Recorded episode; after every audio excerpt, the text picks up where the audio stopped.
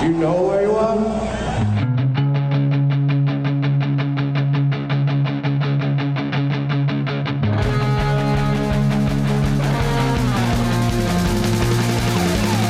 This is Appetite for Distortion.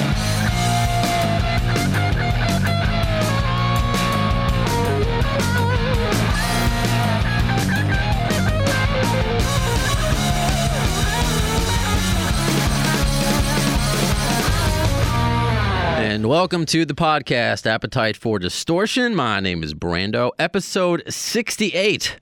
How did I get to 68 episodes? Endless hours of talking about Guns N' Roses. I should say I should get a girlfriend, but I have one, so I guess I'm just a weird, weird, kind like, I'm the weird kind of loser, Graham. I don't know. Like, I'm still a nerd, even though I get girls. I don't know. It's, I, I, I live this weird duality life.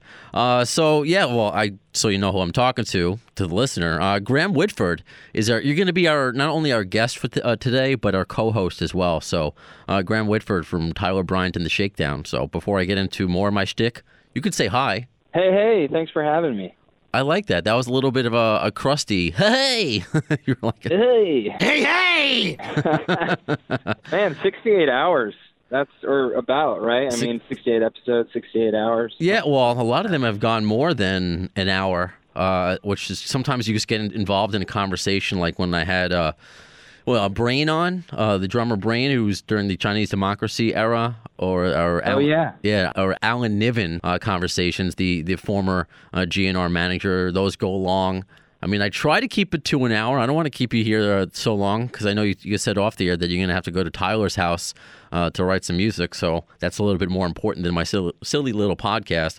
Uh, but I don't know. People listen to it. You know, I wouldn't be doing 68 episodes if it wasn't for all the, the, the wonderful feedback and the thousands of listeners from all over the the globe, which is great because I'm I'm based here in New York City, and you're going to be well, you've been all over the globe as it is, but you're going to be opening up for for GNR in countries I've never been to, and we have listeners in, in Denmark and Sweden.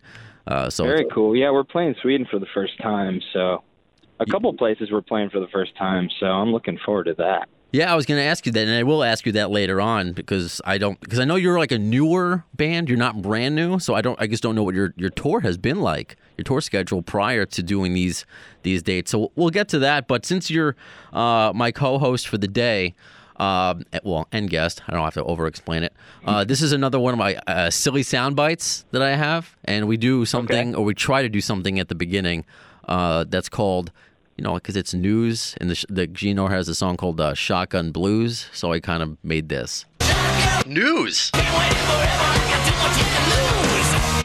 Yeah, Graham. I don't know if uh, Tyler warned you about about like what I what I do. I, I can't help it because podcasts are usually just like two people talking, and I don't know about you, unless it's like Neil deGrasse Tyson. I just can't listen to other people talk, and I know it's weird because I have a podcast, but I try to break it up. I just try to break it up and make it like a radio. Yeah, yeah, like like you know, like a radio morning show, not too Z Morning Zoo wacky, but kind of keep it structured a little bit. So um, this week I've been kind of, and I try to keep this in real time, even though it's recorded. Uh, but this week has been pretty crazy because I've been doing these episodes like once a week. So the 68 episodes have been happening almost two years now. Uh, but this week I, I, it's just been crazy. It's been two thus far. So I got I got to thank uh, once again James Hunting, um, who was in a band with West Arkeen. Uh, he co-wrote a lot of songs with uh, with Axl and, and Guns N' Roses for Appetite, and we just got a uh, some great uh, West Arkeen stories from from James. And yesterday, I mean, I got to thank Riki Rachtman from Headbangers Ball. Uh, I don't know how old you are, um, Graham. I mean, I'm 34. I caught. I was. I grew up with Headbangers Ball. Maybe not during like the beginning, but I grew up with Riki Rachtman. So I don't know. Are you familiar with uh with who he is? I'm actually not, no, but now I'm going to check it out. See, it's funny because he said, well, Headbangers Ball, when MTV used to play music, and they actually used Yeah. to play like rock music and metal music, so his show would break bands like Slayer and Pantera. um, oh, wow, okay. Back in the day, or perhaps, and even said this because he doesn't really talk about Headbangers Ball too much. He said in the interview that a lot of people just know him from uh, Bret Michaels, uh, the the Rock of Love Bus, the that show. Ah, Oh yeah, I remember that. Yes. so somebody Yeah. he would co-host. Uh, he would host like those after. I don't watch reality shows, but like sometimes they have like the. I don't know. Let's let, let's let, reflect on the debauchery that was this season, and they have all like the girls on stage, and somebody's hosting it. Exactly. Right. So he did that. So that was that was a a really uh, cool episode 67. Uh, so I guess I want to say thanks to that, and of course to Alternative Nation who who puts out articles about our our episodes and tra- takes the time to to transcribe. So I really appreciate that. And you would think like a news segment for a band. It's not like it's sports where something happens every day wouldn't be prevalent, but in right now in the Guns N' Roses world, it is because yesterday uh, they played "Shadow of Your Love" for the first time in I think 30 years. I'm not, I'm not sure, like you know, Wow. if you're doing the, your GNR homework or if you're just going to go play the gig. But I'm sure you heard about that box set, right? that They're, they're putting out. Oh yeah. Oh yeah. Yeah, so that was the single release from the box set, and now they're playing it live. And I I don't know if they've played it live since they were Hollywood Rose. I mean, maybe they have, but it was few and far in between. Yeah, and uh, didn't they also play? I saw they played Slither. Yes, Yeah. Mhm. Yeah, yesterday I think. they did. had, I hadn't heard them do that one yet. That that was the second time they did it. So as you know, today's date again. I know it's a podcast, but I try to be in real time. It's uh June seventh, and th- it's the second time that they played it, and, and it sounded better. I know there was a lot of uh, not to be punny because I know they have that song, uh, but there was a lot of you know clamor online about how it, didn't sound tight. It sounded off, but people were happy that they played it. But this time around, I guess I mean I'm sure you with your songs, even though it maybe not. I don't know how many covers you do in your set. I don't know. Sometimes you have to work it out on stage. You can only do it in practice so often, right? Oh yeah, yeah, oh yeah, yeah. I mean, uh, our, you know, our band is uh, minimal, a minimal rehearsal band, so a lot of stuff gets worked out on stage. We just we try to rehearse, and we only end up rehearsing for, you know, at the most an hour, and then we're like, okay, we're done. Do you like that? Because I'm wondering, because you know, it may, may be like your your thing uh, with Tyler, uh, and just like that's just how it, it, it works out with your specific group. But I don't I don't know. Like you would think with a, a band like GNR that has a bigger catalog that they may need to practice certain songs because they, you know, they have like 30 songs in their set list. Oh yeah, I, I I would say for them, you know, I would say if if it was, uh, you know, in the future and we had a lot more songs, it would probably be a lot more necessary to put in the hours rehearsing, just because you you know, I mean like my dad, you know, I'll ask my dad how to play, you know, uh, how does this part from this, you know, that one Aerosmith song, you know, you guys recorded in 1975 go, and he'll go, ah, you know, but it's one of those things when he gets together with the band, it just kind of comes out and he remembers it, you know, in real time. Hmm.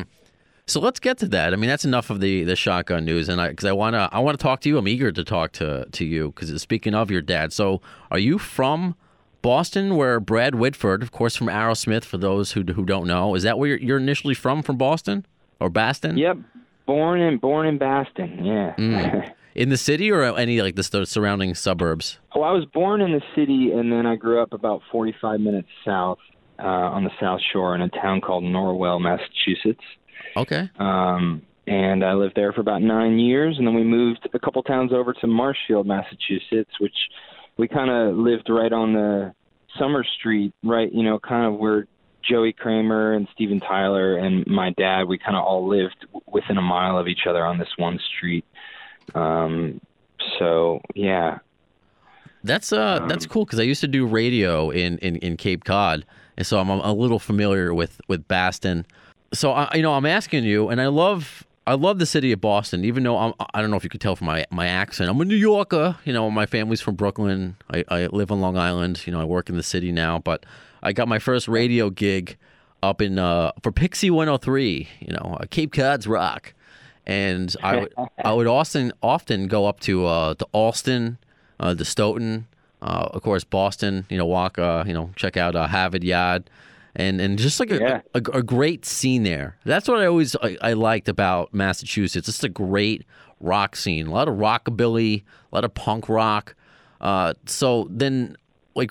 I guess is it an obvious question where you got your music influences from? Like, is it straight from your dad? Were you, were you, you know, force fed Aerosmith since you were you know a kid in your in your cradle, or did you just you know you, you went on out on your own and with your friends and whatever you guys were listening to? Man, you know, I, you know, most people kind of have that story of, you know, when they were, you know, six or seven, they, you know, someone gifted them a record or something, and it blew their minds. And I guess, like, from an early age, you know, I mean, literally ever since I can remember, I mean, music was really all I knew, and, um, you know, I never, I never kind of had that. Oh, I want to be a doctor or fireman or something like that. I mean, my dad got me a drum set when I was three years old, and I started banging away on the drums, and uh, I just I loved music. I mean, it was really all I knew, and and um, you know, I, I I guess I like to you know play drums in front of people too. You know, I had a drum set in my in our basement, and uh, I would just invite people downstairs and say we come come watch me play drums and I would just sit there or you know I'd get together with my dad and and uh you know we'd jam we'd jam or you know sometimes play some Aerosmith songs and stuff like that. So, you know, it, it was really just like kind of organic for me. I never really thought much about it. It just kind of was. It's interesting that you say drums though. Why not guitar? It's not like your Joey Kramer was your dad, unless maybe you know they're not telling you something. But you look like your dad, so I guess. The... Yeah. No, yeah, I think uh, I don't think Joey's my dad, uh, but uh, but uh yeah you know i don't know i i've actually never asked him why they got me a drum set but um they had bought my older brother i have an older brother zach. He's nine years older than i am. Mm-hmm. and they had got him a drum set when he was a kid and he played for a bit. Um he he's a professional photographer uh so he never really uh went down the music road full on. Um but so you know i, I don't know why exactly they got me a drum set but i loved to play the drums. Like it was it's it was just my favorite thing. And I I played the drums, you know, pretty regular regularly until I was about, you know, 10 years old. Hmm. Um 10 or 11 and then I actually moved to New York City then. Um well, actually when I was about 13 and uh I could no longer have a uh, drum set in my house because I lived in an apartment and it would be too loud. So I just kind of naturally uh, picked up the guitar. Hmm. All right, that's that's interesting that that wasn't forced upon you, and you kind of just gravitated towards. it. Did you even growing up playing the drums? Did you want to? I mean, I, you were still young, so I don't even know if you had this thought process, but that you could play with your dad in any respect, like you could start a band with your dad, you know, so to speak. Yeah, you know, I like I don't really think I ever thought anything like that. Um, I don't even know if I thought yeah, the better. I just knew I wanted to be a drummer. That's all I knew at, at, at that age. I was like, I want to play drums forever. You know, I didn't think about what, you know. I mean, because when you're a kid, you, I guess you don't really think about. Well, some kids do, but I didn't. no, sure, I got it. I gotcha. Well, maybe the better question is: Did you realize, like, who your dad was, or was he just always dad? You know, because Aerosmith. He was kind of just yeah. dad. Um, you know, I never really thought wow, that's cool. You know, it was just he was just my dad, and you know, I knew he was an Aerosmith, and uh, but I I never really, you know, I was never really like mesmerized by that. It just kind of was what it was because it was it was all I knew really. Even like what in in, in school, because Aerosmith is one are, are one of those bands that you know everyone has like a T-shirt of, and they've they've they've crossed so many decades. It's not like you're wearing a uh, a Creedence Clearwater Revival shirt. You know, yeah. you know, like yes, I love CCR, but they're not. They haven't been relevant for a long time. Aerosmith is still relevant.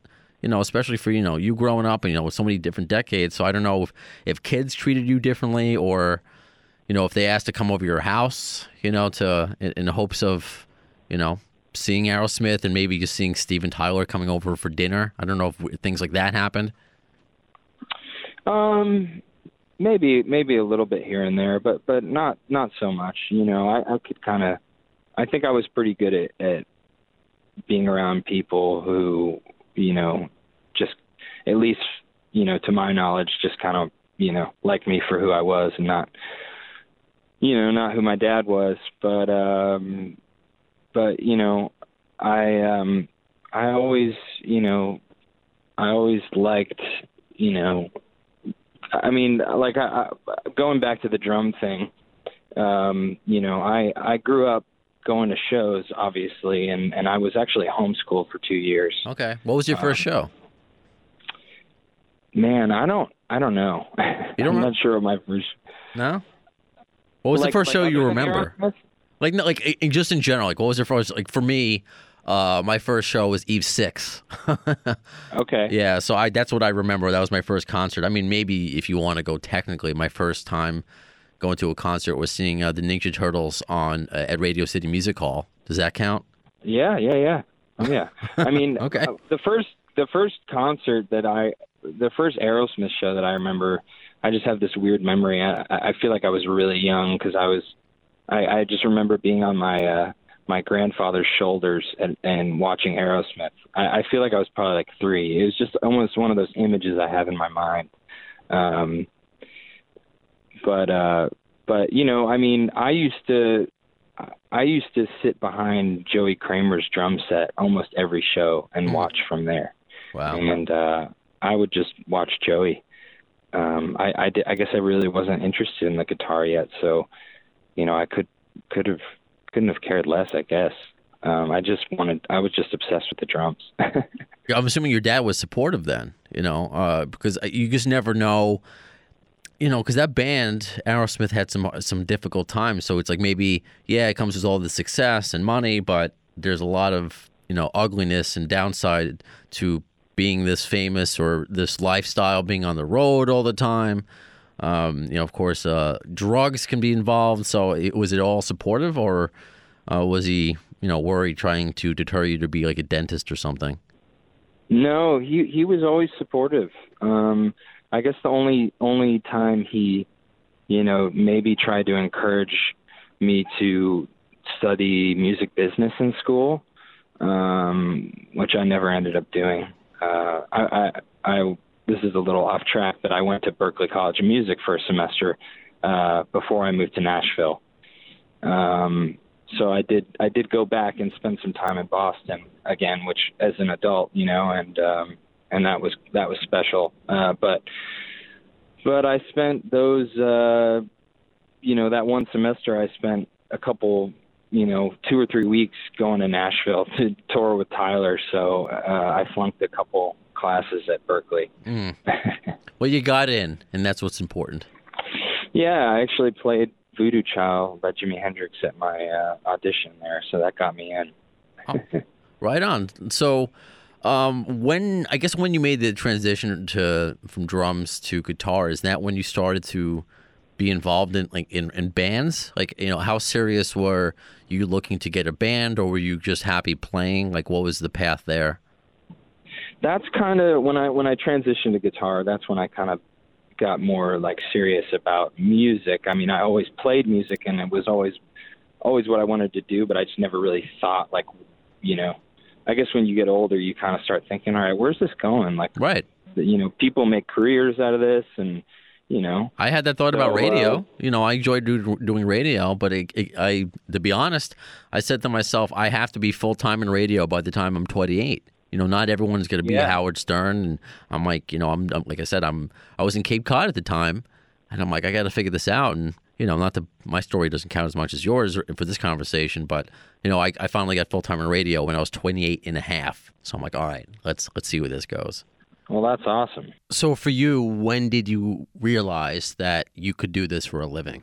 Yeah, I mean, you know, in high school, I started getting heavily into guitar, and uh, you know, my dad turned me on to, you know, uh, Jimi Hendrix and Stevie Ray Vaughan and Freddie King and and all these guys that r- really blew my mind, and uh, I that's when I really became obs- obsessed with the guitar, and um, I kind of started a band um, with a couple of buddies in high school that played, and I did the jazz band, um, which you know w- was okay, um, but uh, you know it was it was a little messy. But um, So you're a Just a band of- geek? well, you know, not so much. And I say that lovingly, by the way, to all the band I geeks just out there. I just did it because it, it, it you know gave me an opportunity to go play guitar for a few hours during the school day.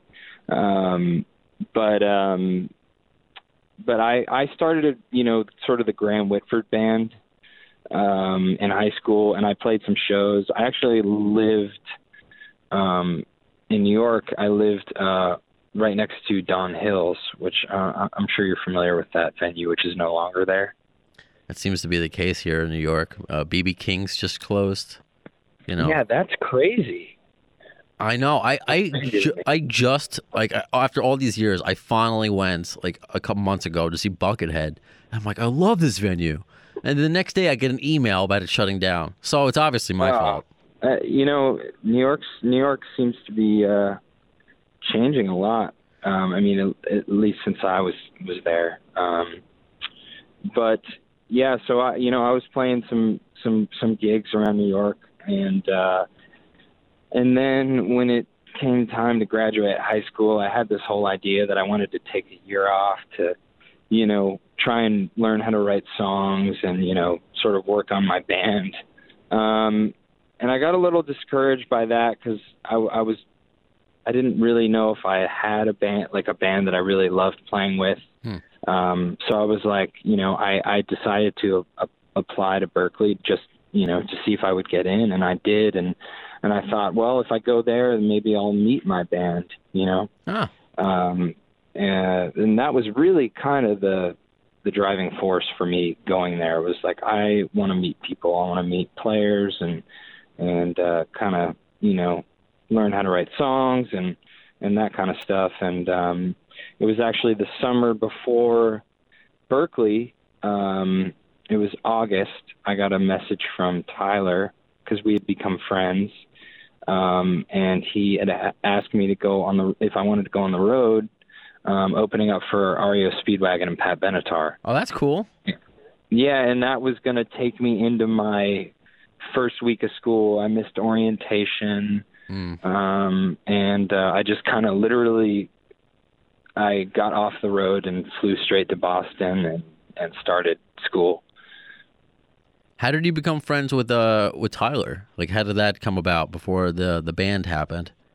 I mean, this was the days Um, before. It's not like you guys, uh, you know, friended each other on Facebook. That wasn't around at the time, I believe. No, uh, it's kind of interesting. So, um, my dad um, has done several of the. I don't know if you know about the Jimi Hendrix Experience like tribute tour that, Yeah. that they do. Sure. Um, so my dad did that for several several years, and um, and they were doing um, some. They were doing a tour, and they were doing a show in Vegas and L.A.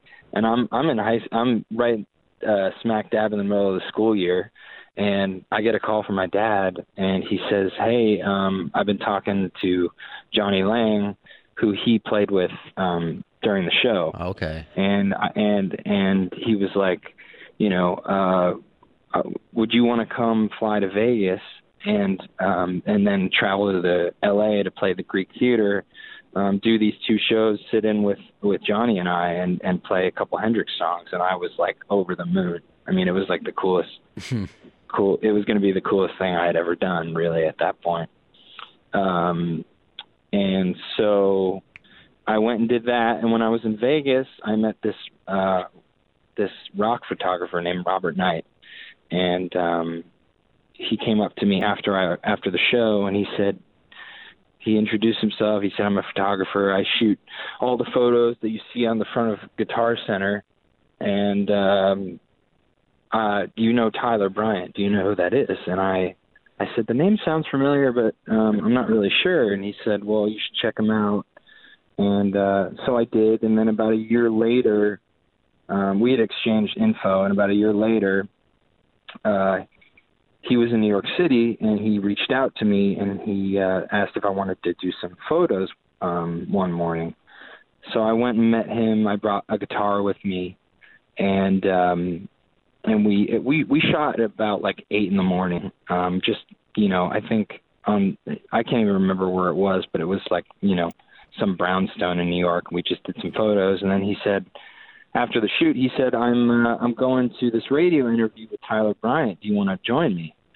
Um, you can meet him." And I said, "Sure." And I had actually become like in that year after meeting him, I checked Tyler out, and I sort of became a fan. Like Hmm. I was really into the music like that he was uh that he was making and I thought he was a great guitar player and um I was really into it. So I was actually really excited about meeting him. Um and we it was a Sirius XM radio interview and I walked in with Robert Knight. Tyler had no idea I was going to be there, and I actually walked in with a guitar on my back because I had it from the photo shoot, and uh, and so Tyler initially I think was like really caught off guard. He's like, "Who's this you know young kid walking into my interview with a guitar?" you know, he was a little threatened. And Okay. Robert Knight introduced me as this is the guy that's going to put you out of a job, and so it was like Nice. I think you know I was really I was really nice and and uh, excited to meet Tyler, and I think initially maybe he was a little apprehensive, um, but we actually exchanged info, and um, I guess about a year after that, I did this Guitar Center King of the Blues competition. Have you ever heard of that? Sounds familiar. Yeah. It's it, Guitar Center. I don't know if they do it anymore, but um, Well, they're having their issues, so who knows what they're doing. Exactly. Yeah. Um, so I I did this competition, um, really just kind of for fun, and like the first uh, the first round was at the the Guitar Center in in the city, and I won it, and then I went to play at the Guitar Center in Brooklyn, and I won that, and I kept winning it, and I ended up going to the finals out in Los Angeles, and uh, Tyler actually was invited by Joe Bonamassa to come and play Oh wow. Okay. At that at the event, and actually he was one of the judges Huh. as well. Um, so I didn't end up winning uh, because there was me and this other kid, Josh Josh Gooch, and uh, he was about my age, and they ended up giving it to this guy uh, named Kirby Kelly, who's actually a friend of Tyler's, but he played two slides at the same time. Um, so they gave it to him. But uh, Tyler and I really connected when we did that and uh, it, it was about a few months after that that he invited me to go on the road. So that's kind of how it happened. Well, that's cool to be part of the shakedown. Yeah, yeah. It wasn't it wasn't the shakedown yet. It was uh, okay. you know our first our first poster actually that we did on that tour. It said Graham Whitford special guest because I I think we just it was kind of a trial run. I don't know. Hmm. I didn't know if I was going to love it, and I don't think they knew if it was you know going to be the uh, just temporary or what. That's fair. It gelled. That's cool. It's like, what did you guys like? What kind of music did you guys bond over? Because I mean, I don't want to keep saying like the obvious thing could be Aerosmith, especially since a lot of their music, Aerosmith, is, is, is bluesy. And you guys play bluesy rock. It's not Aerosmith, but you can hear the influence, of course. And then, you know, I don't need Yeah. to tell you Tyler's background, but for those who haven't listened to his episode, I mean, A, you should. Uh, B, I mean, it's the fact that the guy, what did he meet? Like BB King when he was 16, you know, and BB invited him on the bus. Like that was just one of the coolest stories ever because I'm I'm just such a Yeah, huge. said don't do drugs, which I'm sure. Yeah, it was like you know, don't do you know, just uh, you know, stay with uh, you know, keep to the music and keep to the women, but don't do drugs, something yeah, like exactly. exactly. that. That's amazing. Good advice. No, that is amazing advice. So I mean, I, I, I mean, I love BB. I'm glad I was able to see him uh, once um, when he was 86. Uh, he came out in a in a wheelchair, but then sat on a throne with Lucille. So I mean, you know, to have be knighted by someone like that. So and now I'm getting off on a BB King uh, tangent. So like, what kind of music did you uh, bond over? Because of course, yeah, this is a Guns N' Roses podcast, and they're very bluesy as well. So Yeah. I don't know if they were an influence or what other you know uh, bands influenced you guys to bond over. Um, you know, we we bonded a lot. I think initially over like the Black Crowes. okay, Um, I had Steve Gorman on. Um, oh yeah, man. Steve Steve's a friend of mine. He's an awesome dude. Yeah, yeah, he's a he's a Fox Sports radio host. Who, who would ever Yeah. thought? Who would have thought? I know, right? Um, we actually we went on his show one time a few years back. That was cool. Cool, good. Um, but um, yeah, you know the Crowes, and um, I remember the first time I came to Nashville to hang out with Tyler.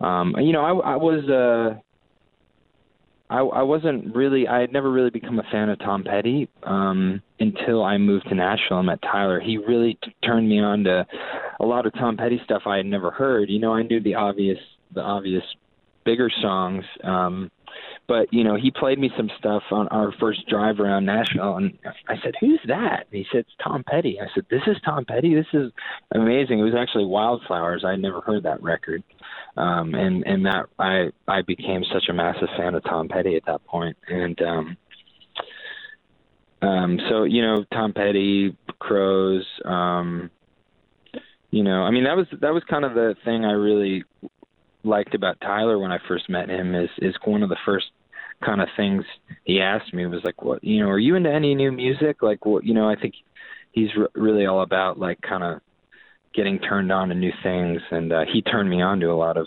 new things um, when we met, and um, you know, it's just it's always kind of been, you know. Hey man, have you heard this new song from this new band? And that's kind of I feel like our relationship was kind of founded on that, on music, really. You know.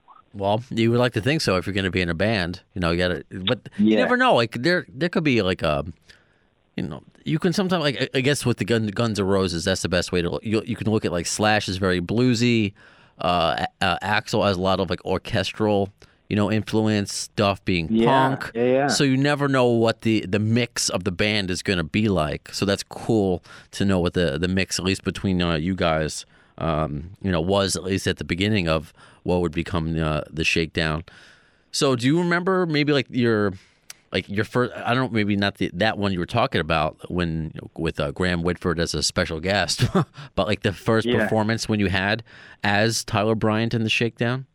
Well, um, the first show I ever did with the band was at uh, the Ryman Auditorium here in Nashville, which is like, you know, one of the most legendary venues, um, I guess, kind of in the world. And uh, I didn't really realize at the time how legendary it was um, until afterwards. Um, but uh, you know, it was a couple years of the Tyler Bryant band before we made it the Shakedown Okay. um i you know i remember um you know tyler coming over one day and said hey man i think i think we need to make this more like a band like tom petty and the heartbreakers because like you know you guys are really sort of crucial to to what what this is Cool. um and so we kind of we changed the whole the whole setup and and made it a band um, rather than you know initially we were me and Caleb and the old bass player Calvin we were you know paid like hired guns. Um so when we did the shakedown we switched that all around and and made it. And that kind of that kind of changed the traje- trajectory of the band because um you know we were all we all had a piece and we were all more invested at at that point you know so it kind of Totally. that's kind of really when the band um really started cooking i think Did your dad help you out with that at all, as far as the business aspect of it? um you know not really um Is he a hands-off You know, dad? Because it sounds like he really, other than just giving you drums, it's not like it's, it sounds like he wasn't very overbearing. No, yeah, he wasn't. Um, he was pretty hands off, you know. Um, you know, a, lot of like when I first started really getting into, into guitar, um, I lived in New York City, and my dad actually lived in North Carolina, so I would visit with him every every couple months. So, um, you know, a lot of those years where I was learning the guitar, I was really learning it on my own. Um, Hmm.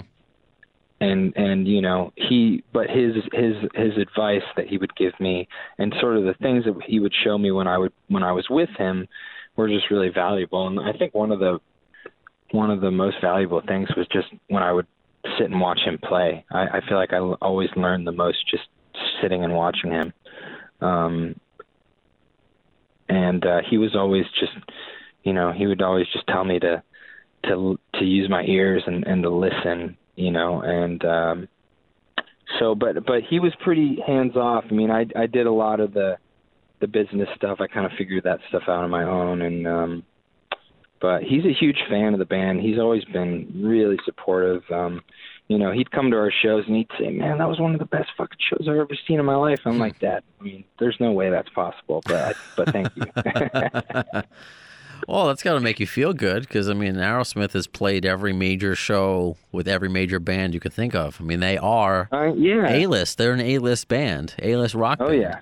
You know, so did that come with any pressure for you? Because I, I was fortunate enough also to interview uh, London Hudson. That's uh, Slash's kid. Now he's Oh, only wow. yeah his very first interview. I mean, I was very fortunate to uh, to talk to him. A really super kid, uh, sw- super sweet kid, and also uh, Nico, the guitarist. So London wanted to be the drummer, not to live in his dad's shadow. So what was your thought? Because you, I mean, you like the drums as a young kid. I mean, we like a lot of things as a kid. You know, we like eating boogers, or maybe that was just me. Uh, but like when you picked up the guitar, I meant to, I meant to think that uh, when you picked up the guitar, was there any part of, you know, I don't want to be, you know, I don't want people to think like this is going to be like an Aerosmith kind of band or. Because I, I found it interesting, because it didn't even occur to me when I interviewed Tyler that he's like, I just want to say, and it came out of nowhere, that we haven't gotten any of these gigs because of, you know, who uh, Graham's dad is, and it, never even like occurred to me. So I, I mean, that must have been brought to someone must have said that to him once, or or who who knows? I was like, I, I don't know. Well, yeah, we we I mean we've had a couple, mostly just you know I mean we we, we played the show in uh, Rock in Rio, um, and, uh, and there was a.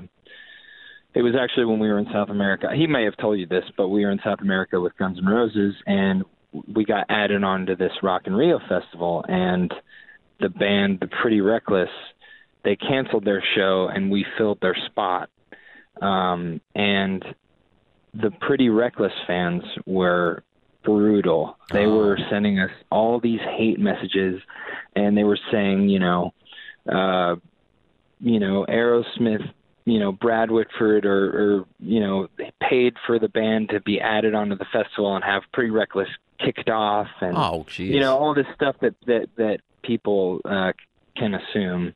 Um, so I think that that's probably where that came from. okay. Um, Fans are weird, man. I mean, I've been learning that. Oh, yeah. I mean, and I'm I'm a fan, so I'm weird, uh, but not the, the in in the negative way. Uh, I'm not. Uh, I don't. The, the, the loyalty. Some fans they come off so angry and brutal I there know. there are some people that say the same thing about to, to London's band Classless Act or uh, Duff's daughter's band Pink Slips.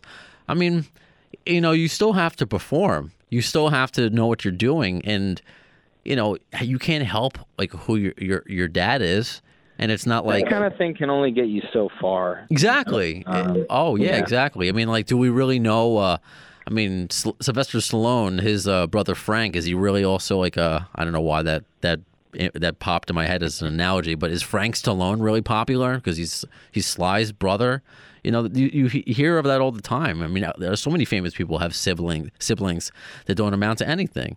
So you have to, Yeah. or or sons or daughters or anything of that nature. So you still have to put up or shut up. You know. So um, that sucks. I'm sorry you, you went through that because I'm a fan. I know it's not the band's fault. Pretty reckless. It's not like they were, you know, Taylor's like, oh, attack, attack.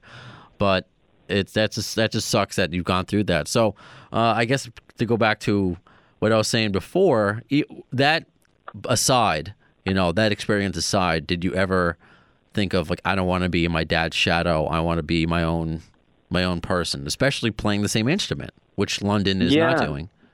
Yeah, I never I never really went through that. I mean, my dad and I um you know, have always had like a really good friendship and um we bond over over the same things. You know, we bond over guitar and amps and and uh you know, I, I mean I guess I was actually thinking about this earlier before the interview. Um you know, I, like I said, I used to go and and sit and watch Joey Kramer play. Um, I'd sit behind his drum set every night and I'd watch watch Joey. And when I got into, in, well, actually, let me backtrack a little bit. I used to try and show up like early to the to the sound check that Aerosmith did, because every once in a while I would get the opportunity to play Joey's drum set. Um, you know, which was amazing. And it didn't happen all the time, but um, you know, but when I started playing guitar, that transitioned into me sometimes getting to check my dad's guitar, uh, you know, his which which was amazing because I'd never played anything that loud and it was just so cool. And uh there was this one time where I was I was 15 and uh we were in Paso Robles, California, and we got to the show a little bit early, and I went on stage and I was hanging out with my dad's guitar tech, and he said, "You want to, you know, check your dad's guitar?" And I said, "Sure." And um, I put the guitar on, played for a few minutes, and then I look over to my right, and Steven's walking towards me, and he he's like, "Hey, man, do you want to get up and play Last Child with us tonight?" Wow. And I was like, "Uh, yeah."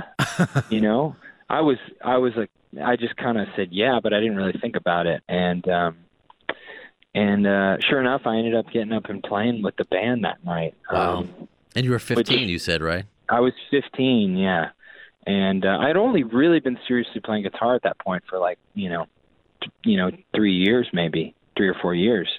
Um, We obviously had faith in you to do it. Yeah, and you know, it, I, I was really, I guess I was really shocked that he asked me, and um, but I'll never forget when I when I played that night. I walked off stage and like I almost felt like I was going to cry because Mm. I thought, I thought, wow, like that's what I want to do, like that right there, like the feeling I had, like playing in front of all those people. I was like, that's that's what I, what I want to do, um, and that was the first time I kind of had that realization.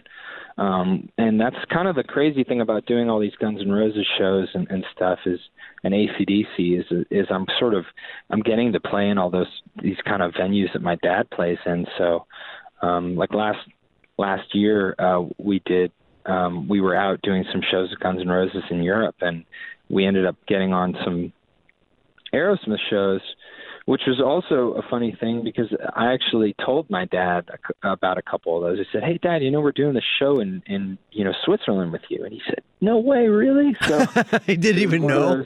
those- yeah, he didn't even he didn't even know. Uh, um, so, but yeah, and and so getting to do that was surreal too because it was like being on the road with Aerosmith was kind of like a second home for me. Oh, wow. Okay. Um, sure. so when I was there working, it was it was, and there, there's all these people that work for Aerosmith that have, that are still there that have been there since I was, you know, a tiny little kid walking, running around, and um, so to get to to get to do that, um, but also be working, it was a really interesting kind of thing. Um, it was very cool, obviously, but it was just it was wild. It was surreal. Yeah, that is a really interesting dynamic and super funny that your dad didn't even know. You know, because I guess I don't know who makes those decisions. Because when I asked uh, Tyler how you guys initially were introduced to GNR and got on that bill, you were first with ACDC, right? Uh, that's how that happened. And Axl, you know, I guess Yep. at the time when he broke his, his foot, and then it became Axl DC. Well, unofficially A- Axl DC, and then I guess he just liked you guys, so it was Axl picking it. So, do you know who picks the opening acts for Aerosmith? Because I, I guess it's not your dad. Um, sometimes it's promoters, and um, you know, I, I don't really know exactly how it works for Aerosmith, but um, you know, I think I think the fact that we had done those Guns N' Roses and ACDC shows maybe gave gave us a little more street cred, and and that's you know one of the reasons we were able to get on some of those Aerosmith shows. Because I would like to think whoever booked it, you know, whether if it was a promoter, whether it was Steven, that they know it's Brad's son in the band. Unless that, Yeah, I would, I yeah. would like to think so. I just funny how that worked sure. out. Yeah, well, that's that's too funny. So was ACDC the first? Uh, like, what was the biggest band like uh that you opened up for? Because now you're you're just doing it religiously. And at the time when I interviewed Tyler last year, he didn't know. He's like, maybe we'll open up for GNR again. And obviously they love they love you guys, so you're on it again. Was ACDC the first band? Uh, that Well, they were the fir- the first really big band that we had opened up for. I mean, like I said, we had done some shows, a lot of shows with REO and right. Okay, Pat sure. And um, you know a handful other like sort of classic bands. Um, um, and then we even did some just very oddball tours, like opening for country bands, um, which w- wasn't right, but it it happened, um, and it and it and it helped pay our rent and stuff like that. But um, uh, yeah, ACDC was definitely the first big band we played for um, before, and you know it's funny you say that because I remember the first time we went to Europe with ACDC um, when Axl was singing for the first time. Uh, I remember standing and uh, ACDC had just gone on, and I was standing side stage with with Tyler, and he looked at me. He's like, "Hey, man, like." We may never do anything like this again. I mean, this is pretty rare that bands get to play in like places this big and like, you know, it's just one of those things where it's like, and I I had never really thought about that, and I was like, shit, he's right. Like this could be the only time we ever do anything like this. You know, you never know. Right. And uh, and you know, here we are, like two and a half years later, we're getting ready to go do it again. So it's just sort sort sort of one of those pinch me things. Did you get to spend any time with uh, ACDC and or Axl and or GNR um, during those tours? Yeah, I mean, we got to we got a, a good amount of face time with with Angus and um, and uh, and the band, and man, they're just such sweet guys. Angus is such a nice nice person, and uh, he's very very quiet and really funny sense of humor, but you know he's he's like this tiny little guy uh, off stage and then he puts on his guitar in that outfit and he's like a giant on stage it's really kind of a strange thing to w- witness when you actually stand there talking to him he's real small makes me feel better because I'm only five six, but I know he's shorter than that. yes yeah yeah he's oh man five two or something like that Oh wow, yeah, that's pretty short. Well, it's worked for him thus far.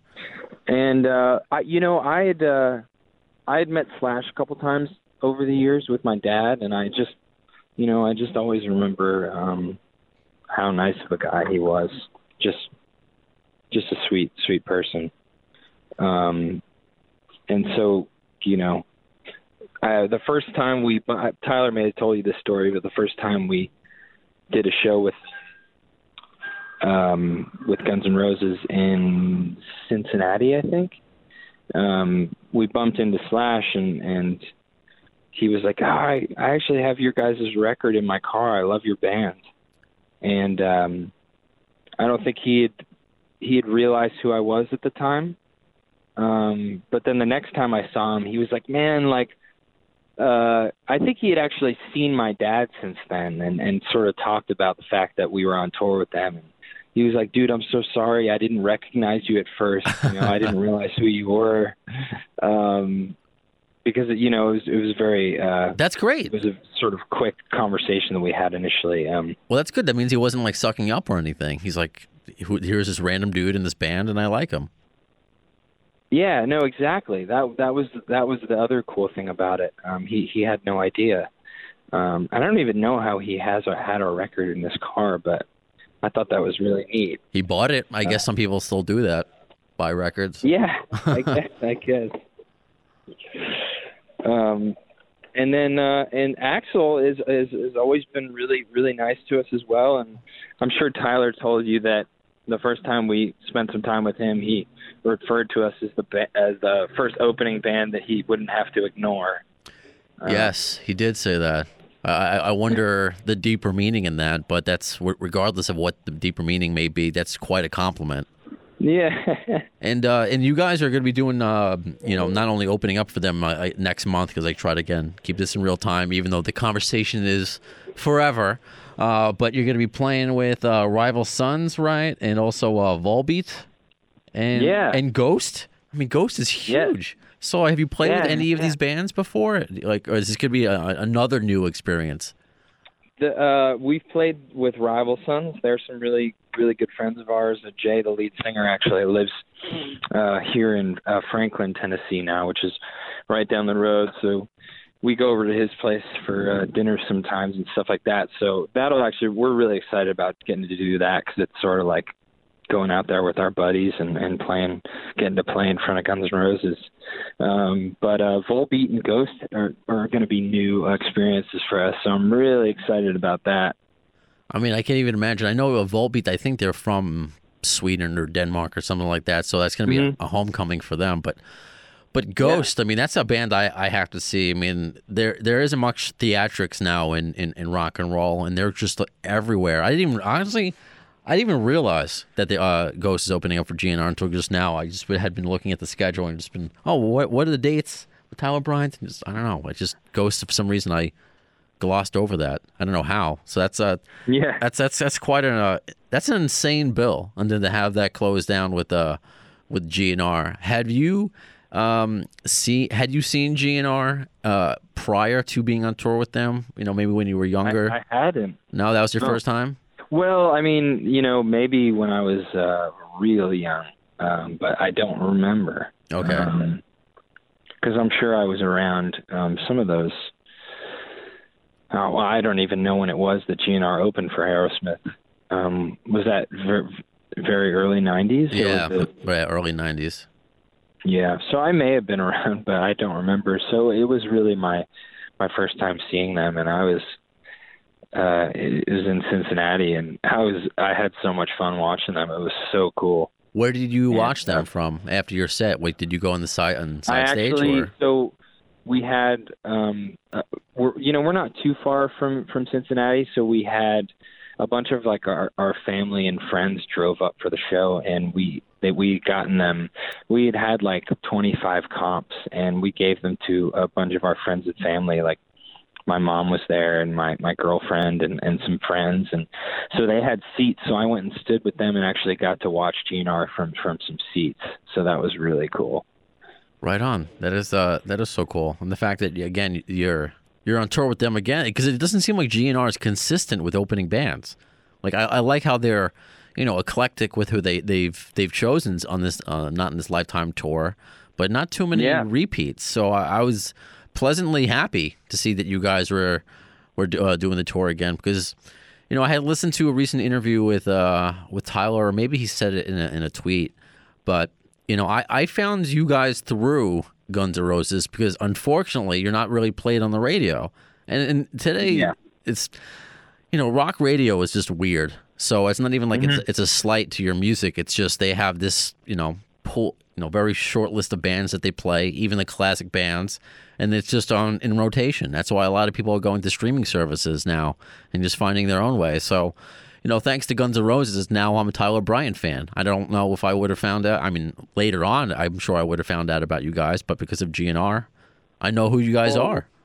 Yeah, that's the cool thing about about getting to do this is is just um you know getting our chance to uh to win over some new fans in a big way, you know, and um I think, you know, I mean it's I know it's tough, you know, being an opening act. I mean, not everyone's there yet and you know, people are getting their beers and and you know, for the most part we're just um tiny ants on stage, you know, cuz we we don't always get the full um, video screens or anything like that. I mean, it happens on occasion, um, but uh, so so it really we really have to work for it um, because you know that you know the for a rock show, especially for a big rock show in a stadium, I feel like the lights and video um, add a lot to the experience.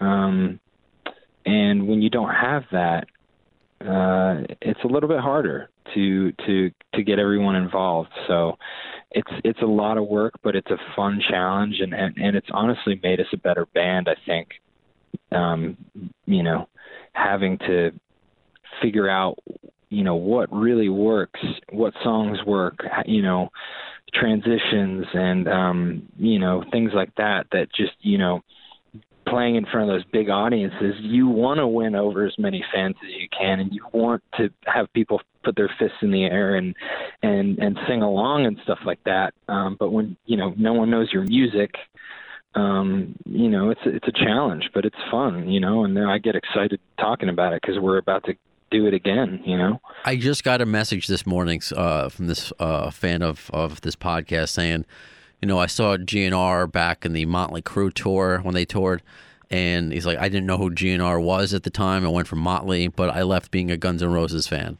So that's Yeah. that's how that happens. You know, Yep, totally. That's so cool. So I know uh, you're on break now. I know you you have to go and, and whether play uh, rehearse with Tyler or I don't know. I was going to try to think of something funny like play Parcheesi, but I'm probably better off not saying anything. Uh, but you, but so I'm not going to keep you here too much longer. But so what? Now you're on break. So what is? What are the plans? Because I, I probably should have put this part of uh, GNR news because I know you were pushing your single off the off the new album. Uh, here's a little bit of uh, Backfire.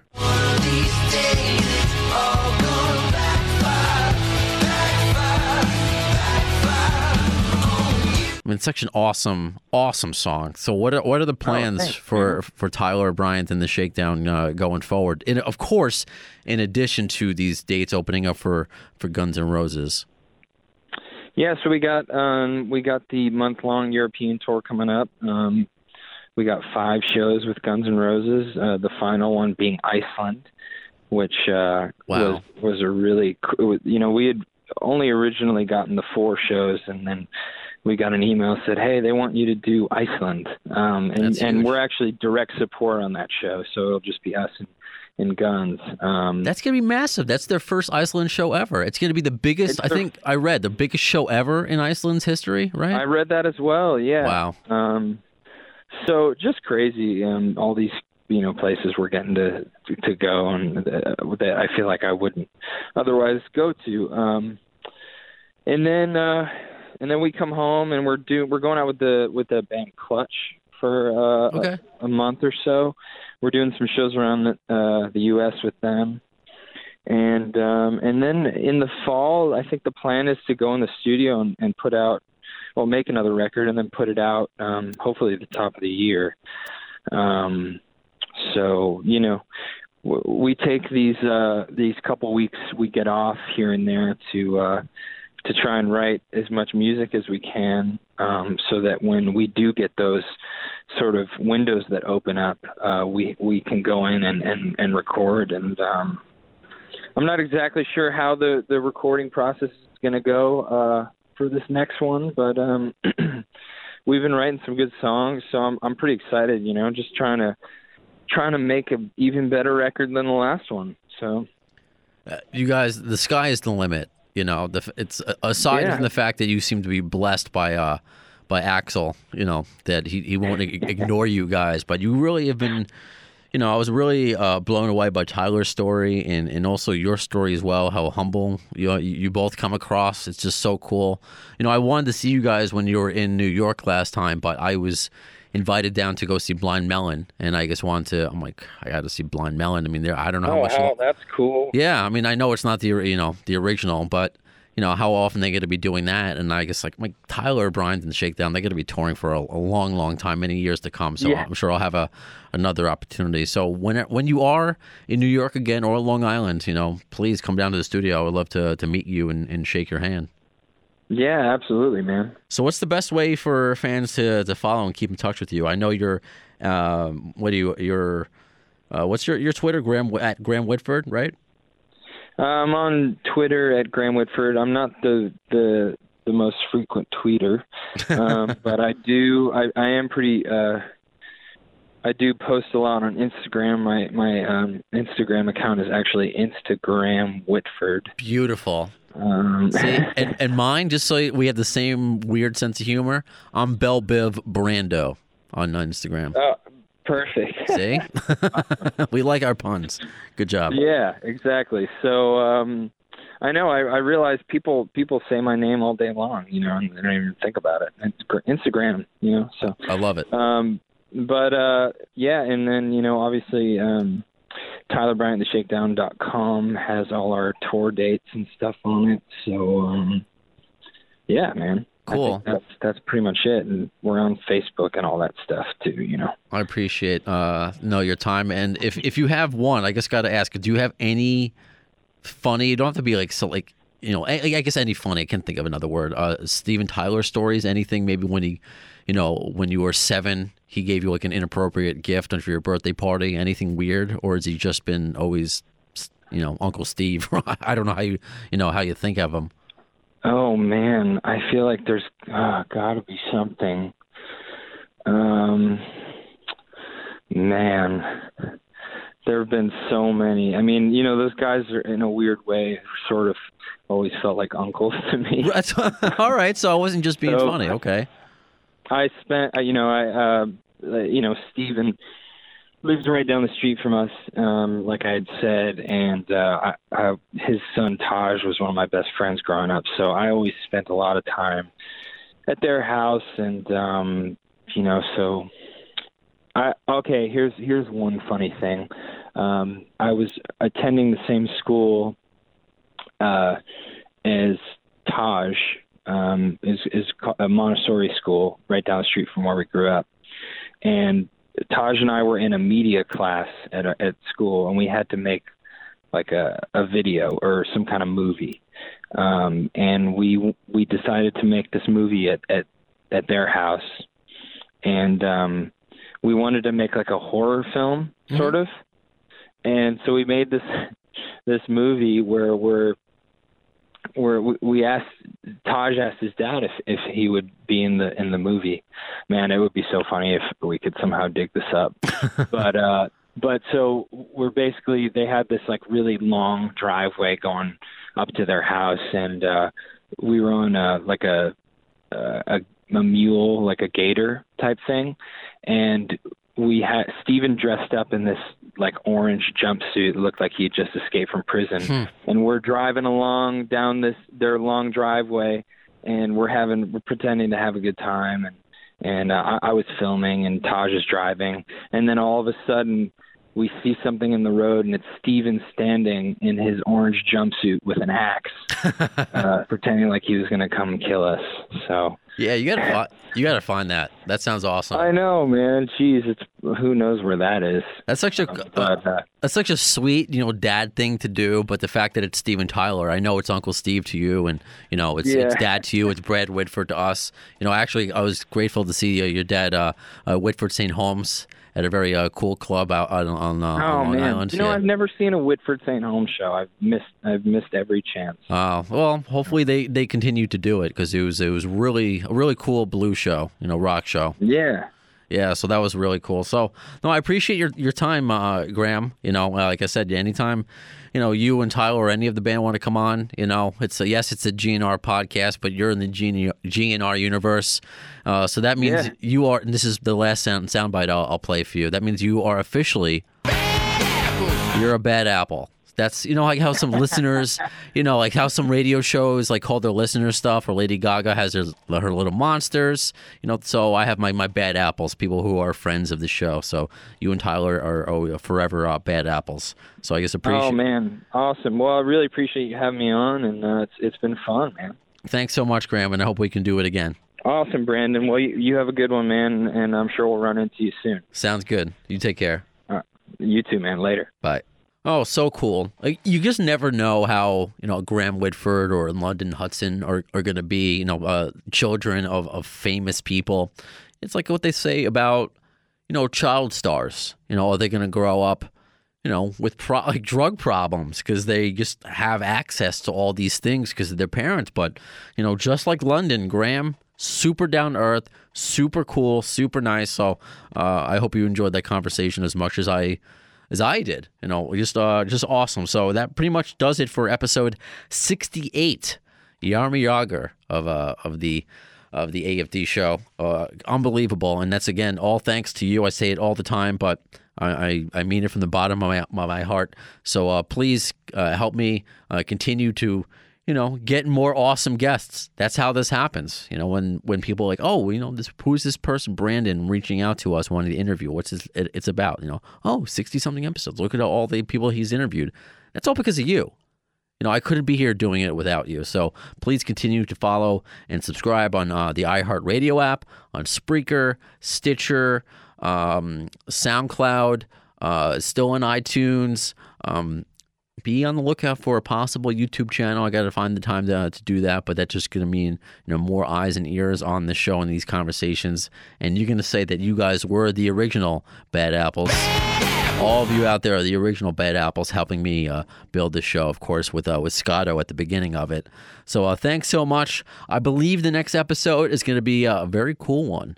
Jimmy Ashurst from uh, Izzy Stradlin and the Juju Hounds. I know he recently did an interview with uh, GNR Central, a very cool, in depth interview. So I'm going to try not to have the same conversation, you know, because there are a lot of different angles to uh, conduct an interview and different questions. So um, be on the lookout for that one. Yeah, and again, of course, uh, follow us on Facebook, facebook.com slash the AFD show, or on Twitter at the AFD show. So uh, until next time, well, when are you going to see that episode? In the words of Axl Rose concerning Chinese democracy, I don't know if soon is the word, but you'll see it.